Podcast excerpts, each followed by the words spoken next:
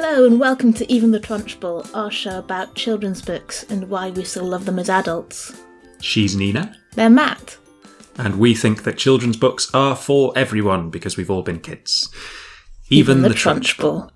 From Roald Dahl's beloved Matilda, despite her protestations. They're all mistakes, children.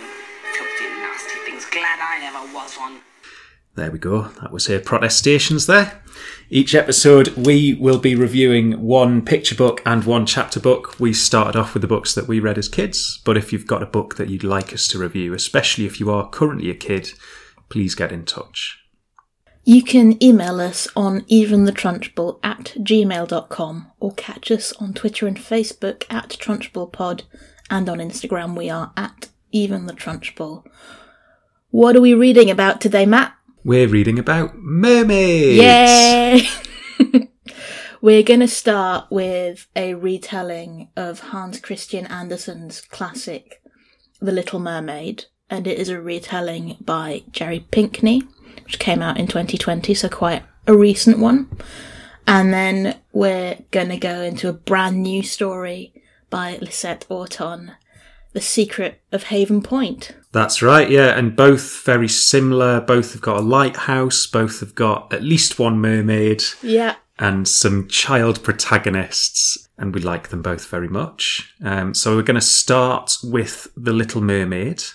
Yeah. So Jerry Pinkney, you probably know of him if you read US picture books at all. He's a multiple Coretta Scott King Award winner and the Caldecott Award.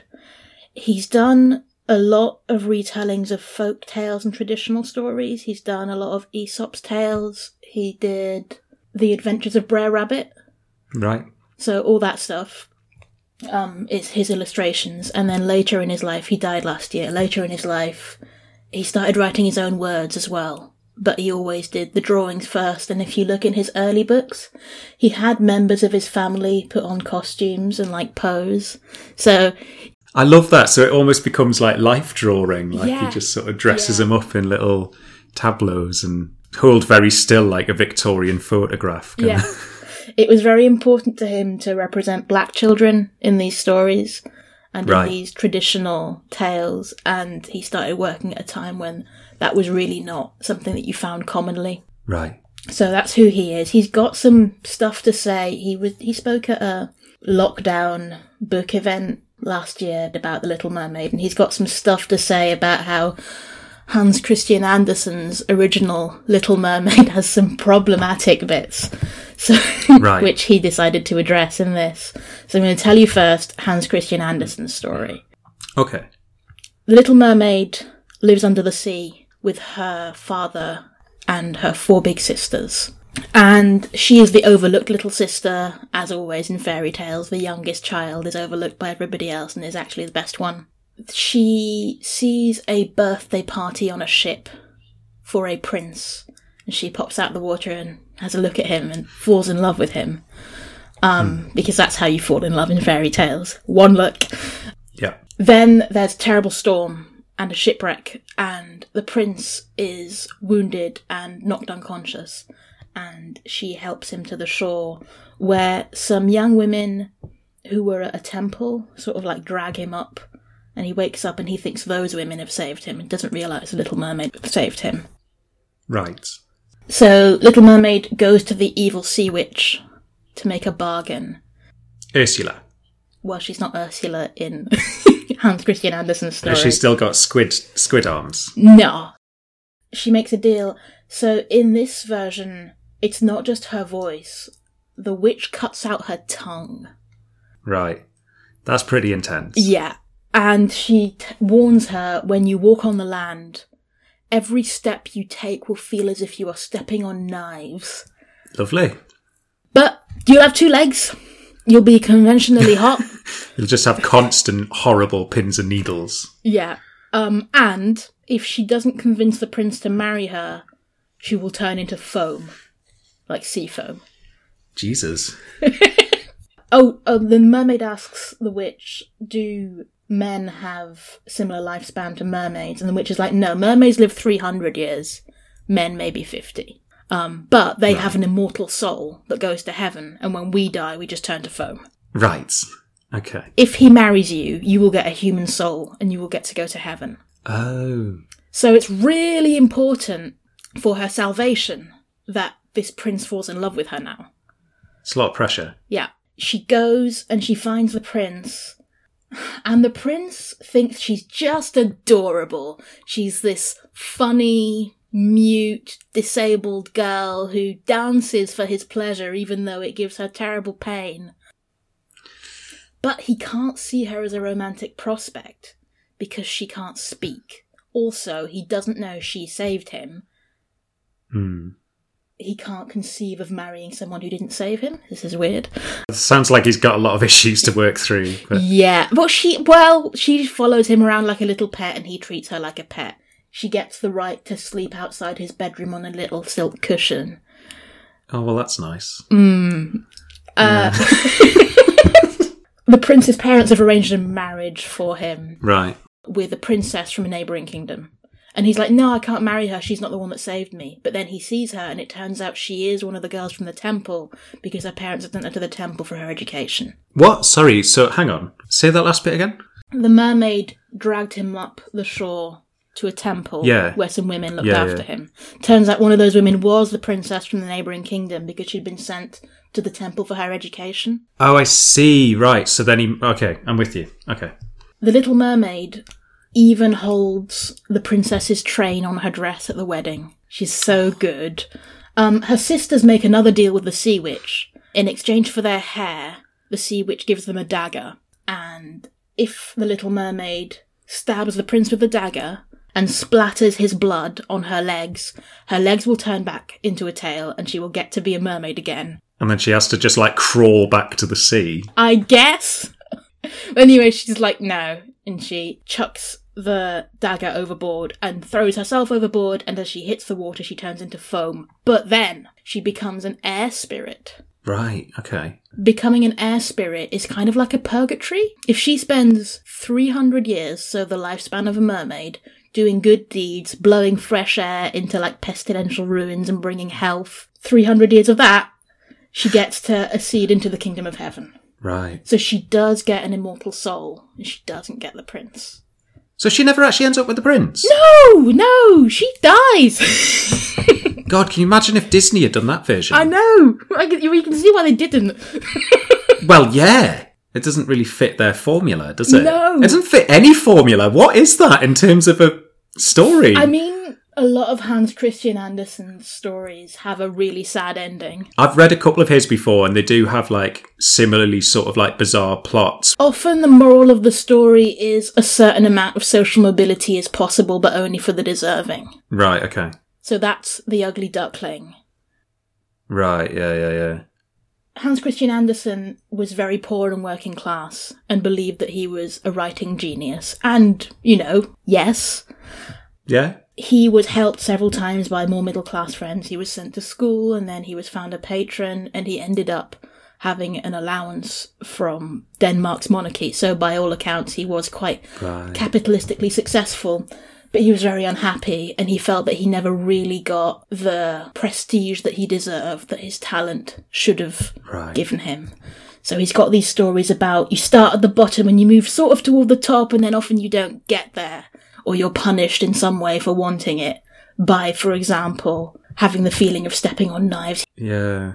It's this very Renaissance thing. It's that like human nature is perfectible and that we are always improvable and that you can always ascend. Like Right. his right. stories are all about honestly like self-made people, like self-made millionaires. They're like that person deserved it and was special, and so they ascended. It never really addresses like why people are poor. So another reading of The Little Mermaid is the queer reading, which is a very popular reading. Okay. Hans Christian Andersen seems to, at the very least, had a big, big crush on his patron's son, Right. who was a young man called Edvard Collins. And Little Mermaid came out in 1837, the same year that Edvard got engaged to a woman. Right.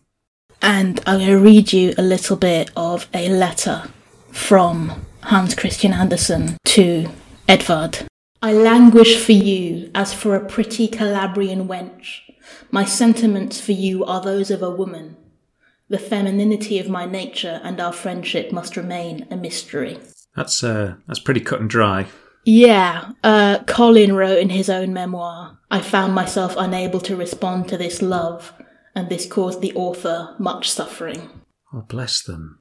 So that's another way. That's another way to look at the Little Mermaid. Is the Little Mermaid is in love with the prince, and then has to behave really well at the prince's wedding to someone else, and she never gets to speak up about it. She loses her voice, Oh, yeah. And she has to just be silent and see her prince be happy with somebody else. Oh, that's so sad. Yeah, I mean, I, I think he was quite a sad man. Um, Yeah. But anyway, on to Jerry Pinkney's version, which I like quite a lot better. Right. So Jerry Pinkney thought it was really problematic to like have this woman character make all these sacrifices just for a man. Yeah. So in his version, the Little Mermaid is an actual child called Melody. She's mm-hmm. brown and she has a longing for the world, for the world hmm. above the sea. I love that bit where it's saying that she's heard stories about ships that glide on top of the water rather than sit broken at the bottom of them. she's very very curious she's got a friend so it's not sebastian the lobster it's the sea turtle who's wearing some sort of other pointy shell as a kind of party hat on his head Because he's just a party kind of he's, turtle. he's a cool dude. She's she's got this burning curiosity about the world outside of the water and her family are not very supportive of this. They don't think it's very interesting and they don't think it's very appropriate for a princess. And then she finds a little doll and the doll instead of a tail has got these two kind of like cloth sticks at the bottom of its body. And she's like oh that's really weird why would you have cloth sticks instead of a tail? Like what would you use them for? And then one day she follows her friend, the sea turtle, to the surface where he's gone to take a breath. And she hmm. sticks her head out and she sees a ball of fire in the sky. And seagulls and it feels cold and weird and there's a girl on the beach and she's so awed by all this beauty that she starts to sing and the girl hears her and waves and melody waves back and then her mentor the turtle gives her a little bite on the fin and is like come on now you've got to come back. Um, and she tries to tell everyone about wow it was so amazing up there there really is a ball of fire in the sky and they're like nah shut up melody. Uh, so she's feeling really sad she's like i'll never have a real friend nobody understands me and then the sea snake comes to speak to her and is like oh that's a real shame isn't it you'd never have a real friend the sea witch could help hmm. you and Melody knows she's not supposed to speak to the Sea Witch. Her father has been very clear about that. Hmm. There's some sort of war between her father's kingdom and the Sea Witch, and she's been hmm. banished for reasons unknown. I thought it was interesting that the sea snake looks like a Chinese dragon. I think Jerry Pinkney's sort of gone for a lot of different cultural influences in his drawing. 'Cause you know, um, in China, dragons are depicted more as snakes, and they're more Right. associated with water than they are with fire. Right, okay. Anyway, so she follows a sea snake to the witch. The witch isn't exactly an octopus, but isn't exactly not an octopus. Yeah. She's red, she's got tentacles and hands, and she's living in the skull of what looks like a dinosaur or a very big crocodile. she's really scary. And she's like, Yeah, so what do you want? Legs? And Melody's like, "Uh, Not really, I want a friend. She's like, Right, but you need legs to have a friend. uh, she's like, All right then. Uh, and the witch says, In exchange for legs, I need your greatest gift, your voice. And hmm. Melody speaks her voice into this seashell, and it's sort of out of her and in the shell. And then she gets legs, and she's like, "Oh my god, I can't breathe underwater anymore!" So she's like, "Quick, quick, quick to the surface!" And she sees the same girl, and she goes over, and the girl says, "Hi, I'm Zion. What's your name?" And obviously, Melody can't speak now, but she smiles, and they play together all day. They chase butterflies. They share a sense of creativity and adventure. They have a great day. Zion says, You're the best friend I've ever had. How come you can't speak? Melody still can't speak, so she doesn't say. Then she picks up a shell, and it's like she hears her own voice inside it. But she also hears, The sea witch has invaded. Your family need your help. There's a terrible storm coming. You need to come back. Melody explains all this to Zion by basically drawing a huge comic strip in the wet sand with a stick. Mm, mm. Yeah, so I was a mermaid. I wanted a friend. There was a doll with two stick legs and the witch and and Zion's like, "Wow, so you really were a mermaid? I sort of thought you might be when I saw you in the sea so deep, but like, I thought that couldn't be true. But wow, you shouldn't have given up your voice for anyone. Like, thank you hmm. so much, but also you need your voice." And she goes and gets her present, which is a chrysalis. It used to be a caterpillar, and it's on its way to being a butterfly. And at the moment, it's in between. And it's a little glass jar. Melody says goodbye, plunges into the sea, and there's this like massive scary battle going on. And the sea witch is much more powerful than her father. The soldiers from her father's kingdom are losing, and the coral is dying. Melody sees that the shell that she put her voice in is now around the sea witch's neck. So she goes and she grabs it and she shouts, No! And her voice is back. Her voice is back inside her and it can never be stolen again. And she vanquishes the sea witch and the coral comes back to life. Meanwhile, on the shore, Zion sees that the sea is calmed and the storm have passed, and so she knows that Melody has been successful. Hmm. And that's alright, they're still friends and they're friends forever. And Melody is now valued by her family in her own right for being somebody brave with a big voice and a big sense of adventure.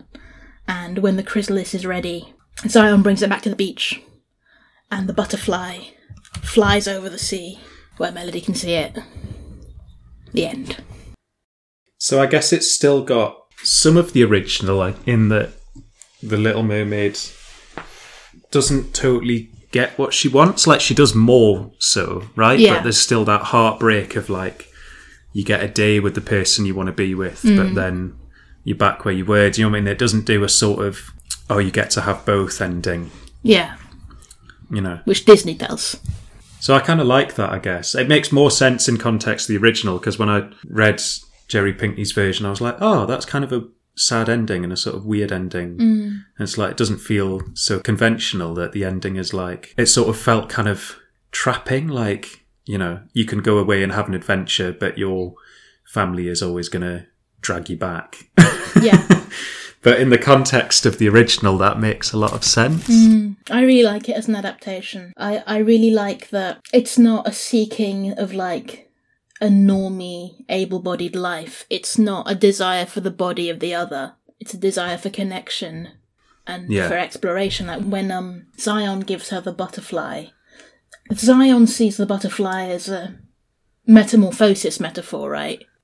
But that's not how Melody sees it. Melody doesn't see herself as somebody who transforms. She sees herself primarily as an explorer. She sees, she sees the butterfly and goes, ah, an explorer like me. That just wants to see lots of different things. It's still about longing. Yeah. You know, like it's about longing for what you can't have. And Jerry Pinkney's just made it longing for the world and connection rather than like uh, longing for a man who had a birthday party or something. Yeah, that's really that is really lovely, particularly with the context of the original story. Mm-hmm. Yeah, thank you for that. And the pictures are gorgeous as well. Yes. Oh my god, like his art is so brilliant. I first saw it in The Adventures of Brer Rabbit.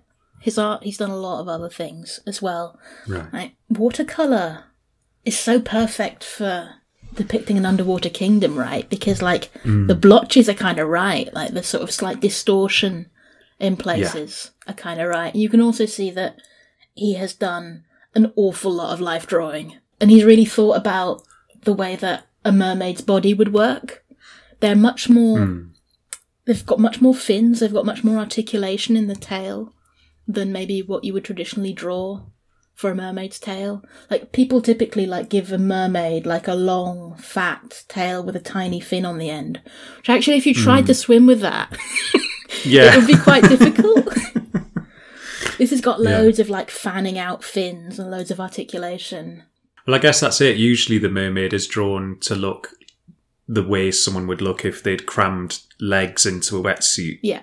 with flippers on. Mm. Yeah. Well, and usually the mermaid is an object of desire. She's sitting on the rock, static. She's there for Yeah. you to desire her. She's not an active participant. Yeah. Yeah. Yeah. We're going we'll come back to that in Haven Point, the way that um, Lisette Auton reimagines that sort of temptress role as well. Part of the tragedy in Hans Christian Andersen's story is that the mermaid cannot at all make herself understood by the prince. Right. which doesn't actually make any sense. Like lots Yes. of people can't say words with their mouths and Yeah. still manage to make themselves understood. And I liked in this that like she's not completely disempowered and she's not completely robbed of language and her ability to communicate just because her voice isn't there. You know, like obviously an option is drawing or writing when you hmm. can't use your voice. You know, like obviously had she had longer, she could have developed some sort of sign language or learned some kind of sign language. Like it's a bit of a plot hole in the original that like there really is no way to make the Yeah. prince understand. Just have to follow him around like a lovesick puppy. Sleep outside his door. I know it's really tragic, isn't it? I guess that's the other thing that there's a, a, a similarity to the original that's been sort of like twisted slightly or brought out a bit more is that because um, in this newer version we're looking at the person who is the object of desire gets to find out the amount that the little mermaid has sacrificed Yeah. for that Yeah. and like when you were telling the original i was thinking like jesus like if she could talk to him like that's a lot of pressure if you're like hey i love you and you need to marry me otherwise i'm going to turn into foam and never go to heaven and um because of you uh, my feet feel like they're being stabbed every time i take a step so how about it Yeah. Right? it's like it's a pretty that's a weird footing to start a relationship Yeah. on, right? And like in this one, you kind of get that. Like she's really nice about it, but you have that moment of like, oh wow, mate, like I you're great, and it's been really nice hanging out with you for the afternoon, but you shouldn't have given your voice away because you saw me on the beach. Like you should go home now. yeah. like here's a present. Leave, please. Yeah, it's a much more healthy depiction of an interaction between two people. yeah so i suppose it's like you get the realization of what in what would be an imagined interaction in the original because mm. that original that in the original that interaction never actually gets to happen and then the and then the moral's quite sound the sacrifice is made less of a thing right like the pain isn't there like she loses her voice hmm.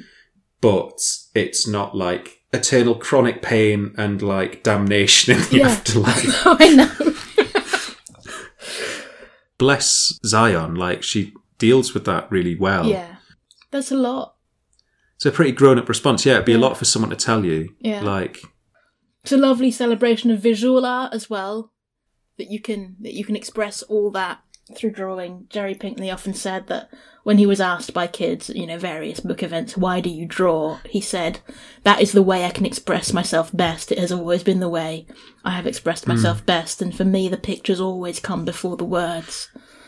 yeah. It's a true expression of myself. I feel like that's reflected in melody as well. mm, mm. Yeah.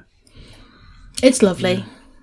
I think it would be a really good one to read, like in the way that I just told you that you could do a in a classroom. You could do a side by side. Yeah, totally. You could read Hans Christian Andersen's and Jerry Pinkney's and watch the film and see what you mm-hmm. think. Yeah. Be a really interesting thing to do. It's for older children, not teenagers, but it's not for your under fours really. You need a certain attention span. Yeah, so six, seven, eight, Yeah. Preferably to be read with an adult. I think. It's it's quite wordy. Yeah. Yeah. Yeah. It's a read together with an older child. Yeah. Oh, fab. Well, shall we move on then? Yeah. Will you tell us about the secret of Haven Point? Yes, so we have The Secret of Haven Point by Lisette Auton, which takes us into the hidden home of the Recklings, which is a community of disabled people of all ages who've taken refuge in a lighthouse on the blustery coast of northeast England. So there was lots of uh, homely feelings for us. Yeah. The lighthouse is called Old Ben, and they're watched over by the captain, who is a middle-aged retired seafarer who keeps a kitten in his big bushy beard. So this whole community is guarded by the boundaries, which are a mystical force which keeps the outside world out. And within the confines of the boundaries, the Recklings are self-sufficient because they provide for themselves by raiding passing cargo ships with the aid of mermaids who live locally um, with whom they have a symbiotic relationship. So the story focuses on the younger members of the Recklings, and our protagonist is Alpha, who is the first foundling of this community. Alpha was abandoned by her mum, but has been essentially adopted by the captain and her not mam, Aphira, who is the fiercest and most loving of all the mermaids. But Alpha starts seeing a reflective glint upon the cliff tops near the old abandoned World War II pillbox, and she decides she needs to investigate with her best friend Badger to see whether her birth mum might have come back for her after all. Great synopsis, Matt. You're getting really good at these. Yeah, I, it's a really lovely book. Yeah. Where do we start? Got to start with the cover. Got to start with the cover. We're starting with the cover. Okay. We've got a cover for the first time in cover chat that I love. The cover is a lighthouse on a background of a starry sky and a splashy sea. Um, you've got the paper book, haven't you? Has it got glittery bits? I think it does. You've got stars picked out in gold and the weather vanes picked out in gold. And then you've got the moody sea behind it. With a mermaid's tail. Yeah. I love I love how local this was. It's great. I mean, I declaring a bias. I know Lisette as well from the Okay. spoken word scene in Newcastle, and she's uh, disabled herself and has written about disability a lot. We should credit the, the. There's a few illustrators, isn't there? Yeah. There's a couple of illustrators and the designer, I think. Yeah. So the cover is by Gillian Gamble, um, but then there are little chapter heading illustrations And a, a few full page ones too, of like particularly epic scenes. Yeah, they're by Valentina Toro. Yeah. Who's disabled as well, I think. Yes. Yeah. And then we also have a map and a cross section of the inside of the lighthouse, which is uh, by Luke Ashforth. And that's really cool. I, I do love a map at the beginning of a fantasy book. and as does Lisette. She's uh, it's really sweet. There's a really extended section of acknowledgements at the end, and I think she's saying in that that it's a childhood dream of having a book of her own with a map, and now it's been realised. And it's it's an illustration as much as it's a map, but it's sort of like I guess a bird's eye view looking down at the cliff, kind of showing the layout of the whole community. Mm. This actually helps follow some of the action sequences as well. it totally functions as the the fantasy map where you can get your bearings and figure out where things are. Yeah. What I love about the cover is it says fantasy. It doesn't say this is a story to help non disabled children learn to be cooler to disabled children. You do get these books where like the cover illustration is like a big wheelchair or something. Yeah. And you're like, ah, Yeah. this is an issue book. You know? I really love that, you know, the characters depicted in the lighthouse are disabled and some of them visibly so. But the first thing you think when you pick this book up is like, this is a cool seaside fantasy thing. Yeah. Well, I think the whole book isn't a, it, it isn't a book for kids who aren't disabled. No. This is a book for disabled kids Yes. that also deigns to be available for kids who aren't disabled. Which I is love the way lovely. you it's put that. so Yeah. you know, it feels like something that Lisette has written for that community that is also completely available for people who aren't and does all of that educational thing and like non-disabled characters come into the story as outsiders and the disabled characters get to directly say to them like that's not cool you can't say that Yeah. you know and Yeah. it's but it it's that so it's got that educational thing but it's not doing that sort of like look at this disabled person who is actually just like you Yeah, it's like And what an amazing thing to turn on its head, you know, because you get a lot of these books the same. It's like it's about a non disabled person learning to accept a disabled person. You know, and Yeah. it's one disabled person. What I love is that almost everybody in this book is disabled. That is the assumption you get to make about people going in. if the boundaries have let you through Yeah. then yeah Then you're somewhat wonky. yeah I really Yeah. like that because it also doesn't tell you what everybody's disability is, I guess, because it's not our business and it's not plot relevant. Because, like, I guess stories about disabled people don't have to include histories of their trauma and medical decisions. Like, that's not really our that's not really our business either, for the most part. So our protagonist is Alpha, and it's written in mm-hmm. the first person in her voice. And she tells us right at the beginning that she has a face like a fried jellyfish. She says, I can say that because it's my face, but if you say it, I'll thump you. yeah Alpha is a survivor of an accident with some fire, and she has considerable burns to her face, which are very visible and which um, mean that she's only got one good eye that can see, the other eye can't see. That's clearly something that is traumatic to her, that that thing happened to her. So Alpha, because she's the narrator, trusts you with that story. That's her choice. yeah But you don't get everybody else's story, which I really like. Sticking to the topic of the episode. Um, we've got a reimagining of the mermaid. Oh yeah, let's talk about the mermaids. The classic story of mermaids, I suppose, is that they sort of lounge about on rocks and lure ships in and wreck them. Yeah. And this is, I suppose, not a reimagining. It's been done before that mermaids are more otherworldly, but less often. It's leading into that more sort of alien animal depiction of mermaids. This explanation of why they wreck ships is lovely. It's so good. The reason the Wrecklings are called the Wrecklings is because they wreck ships. Well, it's sort of double, isn't it? It's kind of a, it's kind of a like own voices reclaimed sort of. In the same way that um, crip is a reclaimed term for the disabled community and also not an appropriate thing for other people to call disabled people. Yeah. It's a bit like that. So Wreckling has that kind of like we are the Wrecklings, but then it's also because they do wreckings.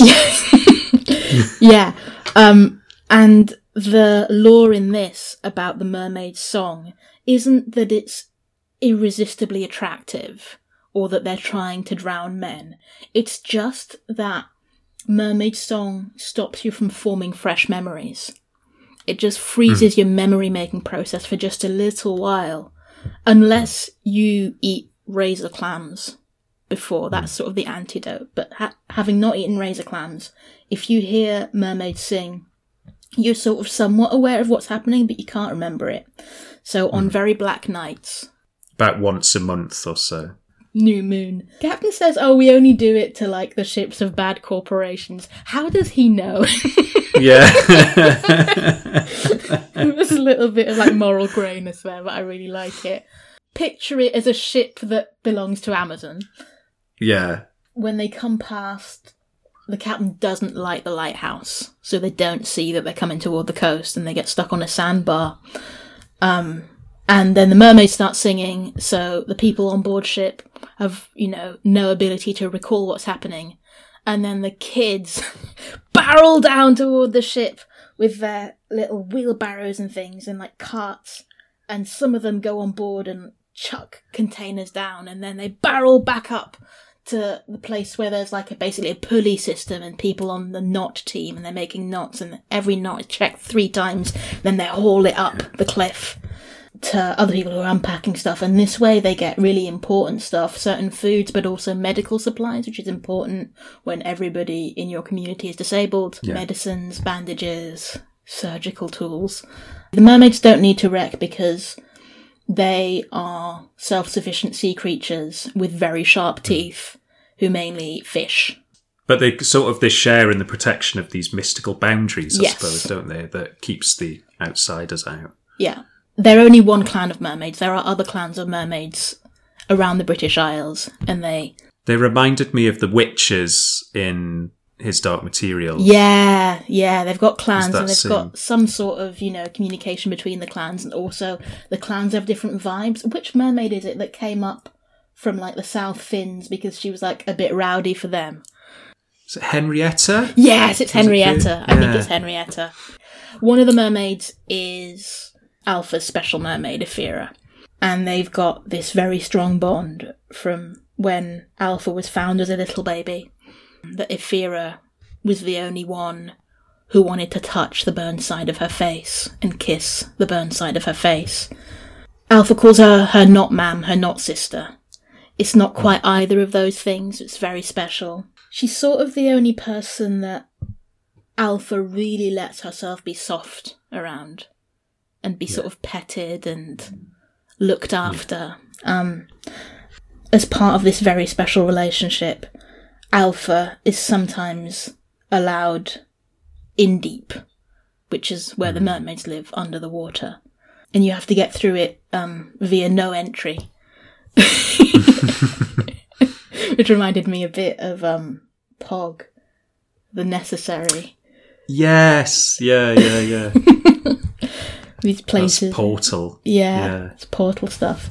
So the way you do that is there's a saltwater charm, and this is both what Hmm. allows mermaids to have their land legs on the land to walk around, and also to breathe the air, and it's what allows Hmm. humans, or at least alpha, to go in the water and have a sea fin and gills to be able to breathe in the water. So that's a really cool thing as well, isn't it? Is because when they've got the saltwater charms on, like when the mermaids are on land, it's not that their tails have gone. They're sort of like it's like an optical illusion. Like if you squint and look closely, you can see the shape of the tail like shimmering around the Mm. legs, and it's like it's like the legs are almost like a bit of a VR thing, Yeah. almost. Like I th- I loved that as an idea. Me too. The magic of that. Because again, all- with with all mermaid stories I've read, it leans into that like the pain of transformation and that Yeah.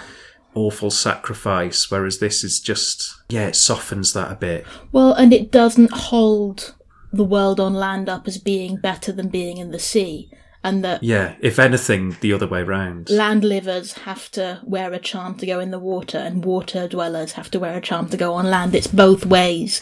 You need a sort of tool. Yeah, yeah, yeah. And I thought that was a really interesting in terms of boundaries as well. So we've got the big boundaries, which are basically a spell to keep out non disabled people. But also, privately, there are real boundaries between the mermaids and the humans. Like, for the most part, the humans cannot go into the mermaids' territory, and the mermaids hardly, hardly ever come up on land. Like, they've hmm. got these quite delineated spaces, and then there are a few people who can transgress it, but it's through these very consensual and negotiated boundaries. So at the beginning, Alpha has a saltwater charm, but when Ephira realizes that Alpha can come in deep without her and just sort of help herself and let herself in like she's got a house key, she takes it off her. Because they don't hmm. actually want her having unlimited access to their space. It's a conditional permission. She gets invited, doesn't she? Yeah. So if she wakes up with a shark tooth on her pillow, she knows that she's been invited down to no entry. Oh, they're so metal. a bloody shark tooth as well, like a fresh one. Yes, yeah, like it's been ripped fresh out the gum. Yeah. So yeah, it's it's by invitation only access to this space. And not all the mermaids are cool with Alpha being there at all. Cobalt is not. Yeah. Cobalt is one of the mermaids. He's not into it. And I like, I don't know, that illustration of a relationship and of boundaries that are conditional. When you are mm-hmm. invited, you may come in. And also, you can't just let yourself in any time. There's a point later on in the story where I like again mermaid years work differently. It keeps that, but um, it's sort of suggested that Aphira's human age is equivalent to being about 23, 24. Yeah. So it's that really interesting sort of like she in the eyes of Alpha, who we're assuming is about 11 or 12. I don't even think she's that old. Let's call it 10. Let's split the difference. Okay. yeah, it's that sort of um, that age where it like in the in the eyes of someone that old, she's a, f- a complete adult. Yeah. But like when you are that age, 23, 24, that's you know, it's an interesting negotiation, isn't it? Like you're not kind of you don't feel completely grown up yet, and like and that duty of care would be quite taxing. And Yeah. this gang of kids read as working class Geordie kids. Yeah, they do.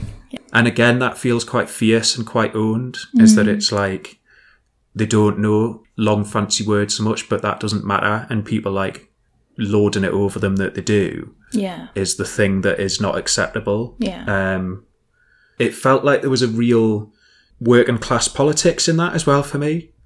Like Yeah.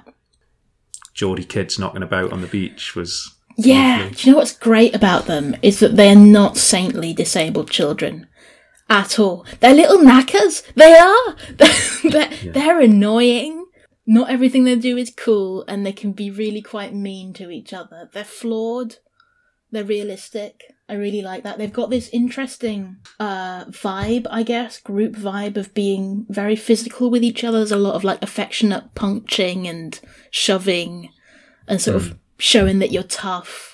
It's got that sort of like Tracy Beaker. Ragtag group of kids all living together, all without a traditional parental figure. They've all got some sense of being abandoned or Yeah. lost and refound by this community. So there's all all of them are portrayed as in one way or another having to wear a bit of a tough outer skin.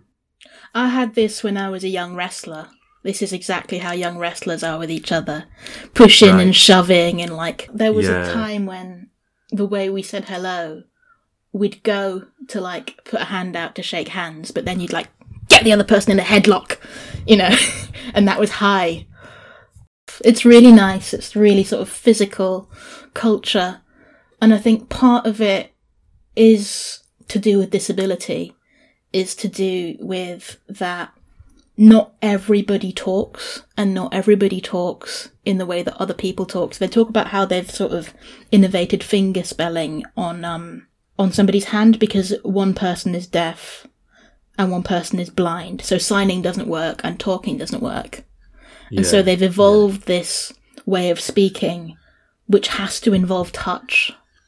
And I think that's part Yeah. of part of why they're also physical with each other.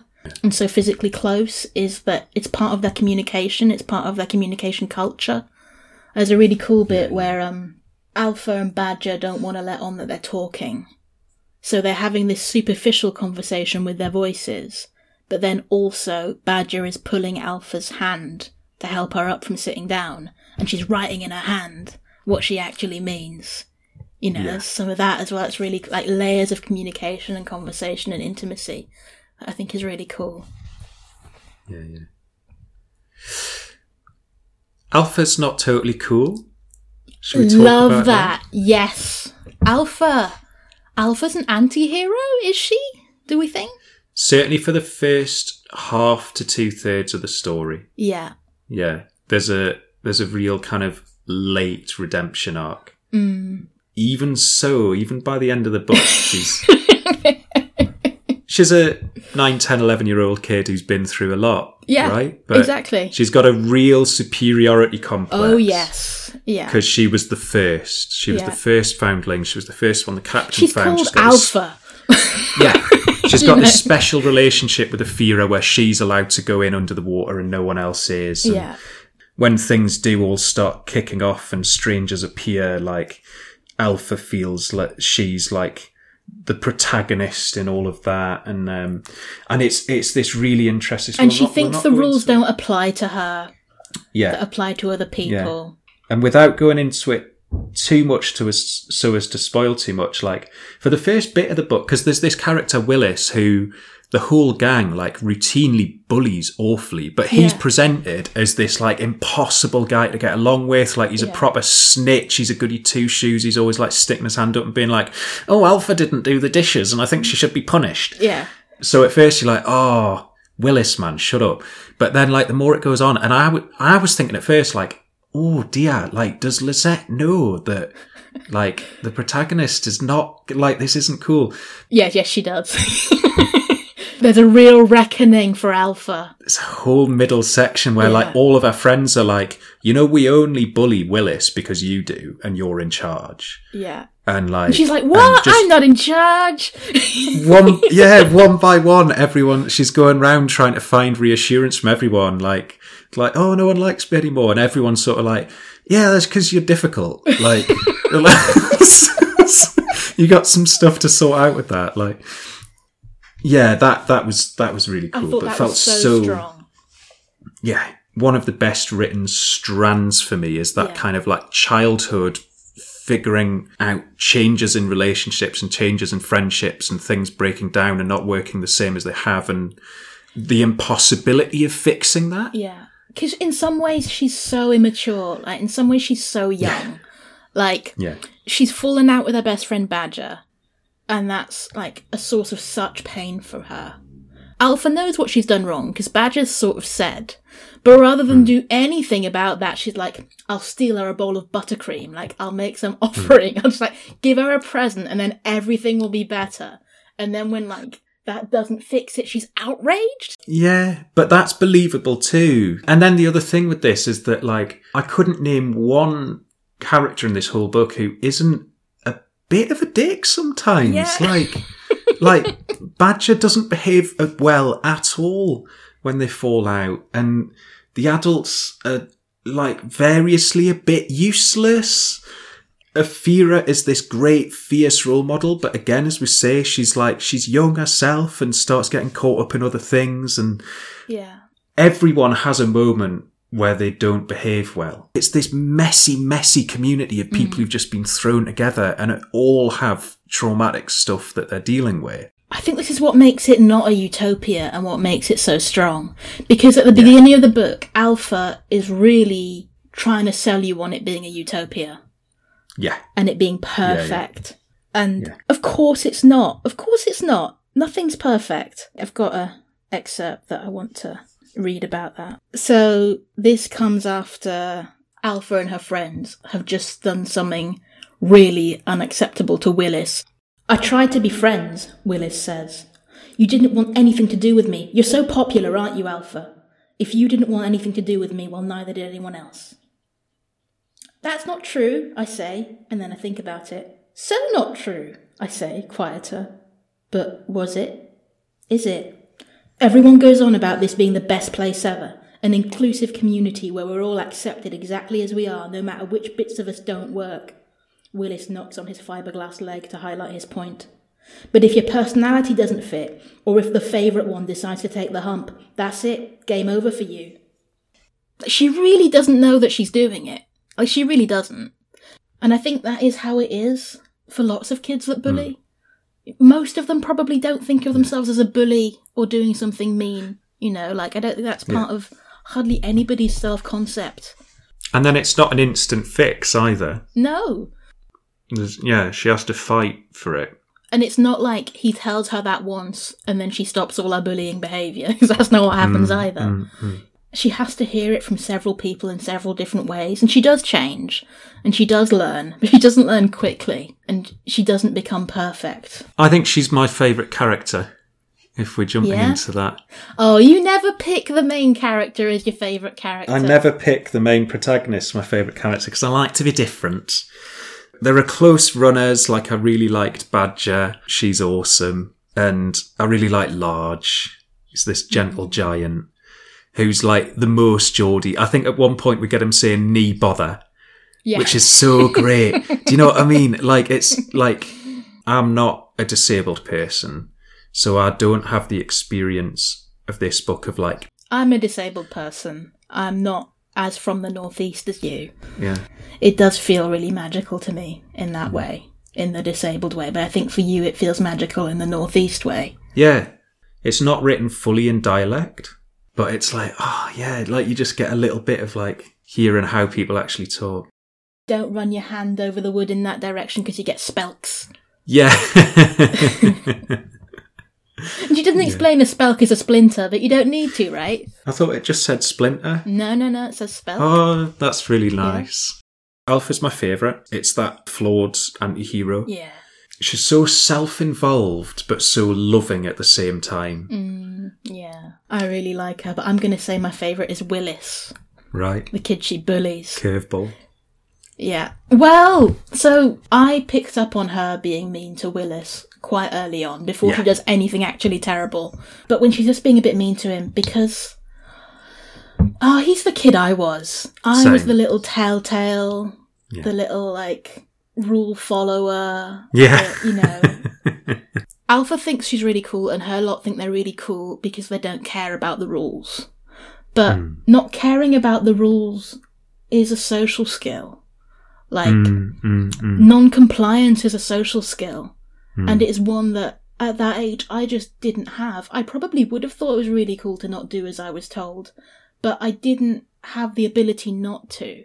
My world, Yeah. especially at school, was the rules, and the rules felt very important to me, and Hmm. I felt personally offended when other children didn't follow the rules. Mm, mm. And I'm sure it was annoying, and it did annoy other kids. Of course, it did when I was like telling on them and like, "Oh, I don't think you should do that. Like, I discovered that I could bunk off school at university. I Right. bunked off school for the first time ever when I was 19 years old, Yeah. and it was amazing. I went away for lunch, and I just didn't go back Yeah. and nothing happened. I couldn't believe nothing happened. Like, I'd been gritting my teeth through school my whole life, being like, I literally have no choice but to be here. Yeah. I actually can't leave. And then realizing that, like, some rules, you break them and nothing happens. Yeah. But, like, that was a skill and that was something I had to learn. And I think it's something that Willis doesn't know yet. Mhm. Like, I had a lot of compassion for that. Like, ah, the kid is really annoying to the other kids and that they think is a bit gross. I'm pretty sure the other kids thought I was a bit gross. But that's why I like Willis. I've got a good quote about Willis here. The problem is, Willis thinks he knows everything, but actually knows very little, as is the case with most shouty people. Yeah. There's a really good line about him. Yeah, okay. Yeah, Willis. So I think maybe we should talk about Scaryometer because I think there's quite a lot to talk about here. There is, yeah. This is a dangerous book. Is this the scariest book that we've done? I think for me, when we first started doing Scaryometer and we put like Jumbies in at, I think like an eight and a half, and you wanted to go higher, and I said we need a bit of headroom, and you said, well, we're not going to do anything scarier than the Jumbies. This is the, the headroom we were leaving space for. In hindsight, there's foreshadowing to the danger. What starts as this really safe utopia, when it gets dangerous, it gets really scary. Like, yeah. um, the fact that they steal medical and surgical equipment becomes relevant. yeah. There's a really bad injury. Yeah, there is a really bad injury. The danger is not superficial and is not without consequence. And it's not fantasy. I think what makes it so scary is that this book has fantasy elements, Yeah, but the violence and the danger are very realistic and possible. yeah, yeah. So the scary stuff that happens feels really real. There are, I mean, I think we should say this, even though it's a slight spoiler. Like there is gun stuff in this book, which is really frightening. There, there are moments with weapons, um, and there are moments where um, the danger comes from the protagonist herself. I think having said that is I don't think that should be taken as a reason not to recommend this book. It's like it's really well embedded. I think it's it's dangerous and it doesn't pull its punches at all. But I think it's probably handleable. Yeah, it's upsetting, but I think there's a catharsis to that. There's a whole theme in this book of change and endings yeah, and things not lasting forever. And I think the danger leans into that. And I think also, uh, like, a bit of it for me comes from the setting. It's like the sea is dangerous, cliffs are dangerous, and that whole kind of like. the pillbox fell in on someone, didn't it? Yeah, so even before the story that we have, yeah, there's the roof collapsed onto someone. Feels dangerous in the way that like school trips before health and safety laws were dangerous. Do you know what I mean? Yeah. So the whole setting feels kind of dangerous, but in a way that the characters are so used to and okay with. I think also it fits with the sort of nautical theme in that these children, for example, are very superstitious. So there's a little whitewashed wall that they always knock on twice before they go anywhere. Like, Yeah. I feel like superstitious cultures like that are built around a need to live with a certain level of ambient danger and risk, Yeah. You know? And I think Yeah. because it's such an integral part of their culture, it feels alright to them that some bad stuff can happen. Even when they're wrecking, like they're running into the sea with a barrow. Um, when Alpha first sees the glint, she's taking part in a wrecking, she's handling a cart, Yeah, I'd forgotten about that bit. something distracts her while she's doing this work of wrecking this ship, and she gets trapped underwater for a while. Yeah, like underneath the thing she's carrying. And that's just a thing that happens, and then they have a meeting about it later, and someone's like, uh, Alpha got knocked down in the sea and was under there for a while, and Captain's like, Yeah. yeah, you okay, Alpha? And Alpha's like, yeah, and that's it. Yeah. it's wildly irresponsible. Uh, 9 out of 10. yeah. But I wouldn't, for that reason, push the recommended age up. I think you could start reading this at about 8. Yeah, I'd say so. Eight or nine. Yeah. Yeah. Which feels like what we always say. Well, no, I feel like sometimes we're in the 10, 11, 12, sort of like the edge of YA. Yeah. This is very clearly not YA. This is at the younger end of middle grade, I would say. I could imagine picking this up and enjoying it when I was sort of 13, 14 as well. I think one of the big differentiations between YA and middle grade is the way that romance is treated. And romance in this is really seen as a thing that happens between the grown ups Mhm. and that the Yeah. children look on. Oh, we haven't mentioned the gay wedding! We should mention the gay wedding! We have a gay wedding, which is at the end, but I don't think is a spoiler. It gets it gets mentioned early on. So Maura and Laura, yeah, our lovely gay couple. yeah. Everybody gets involved in like making the bunting and like the cakes. They have the wedding in one of the caves and they stick all these candles in and so it just like looks really magical. They put seashells all over the ceiling, so it sort of shimmers. And... What are the vows? Can you find the vows quickly? The vows are really lovely and short. Yeah, because it's Captain marries them, Yeah, and he just sort of because sea captains can marry people, can't they? Legally. Yeah.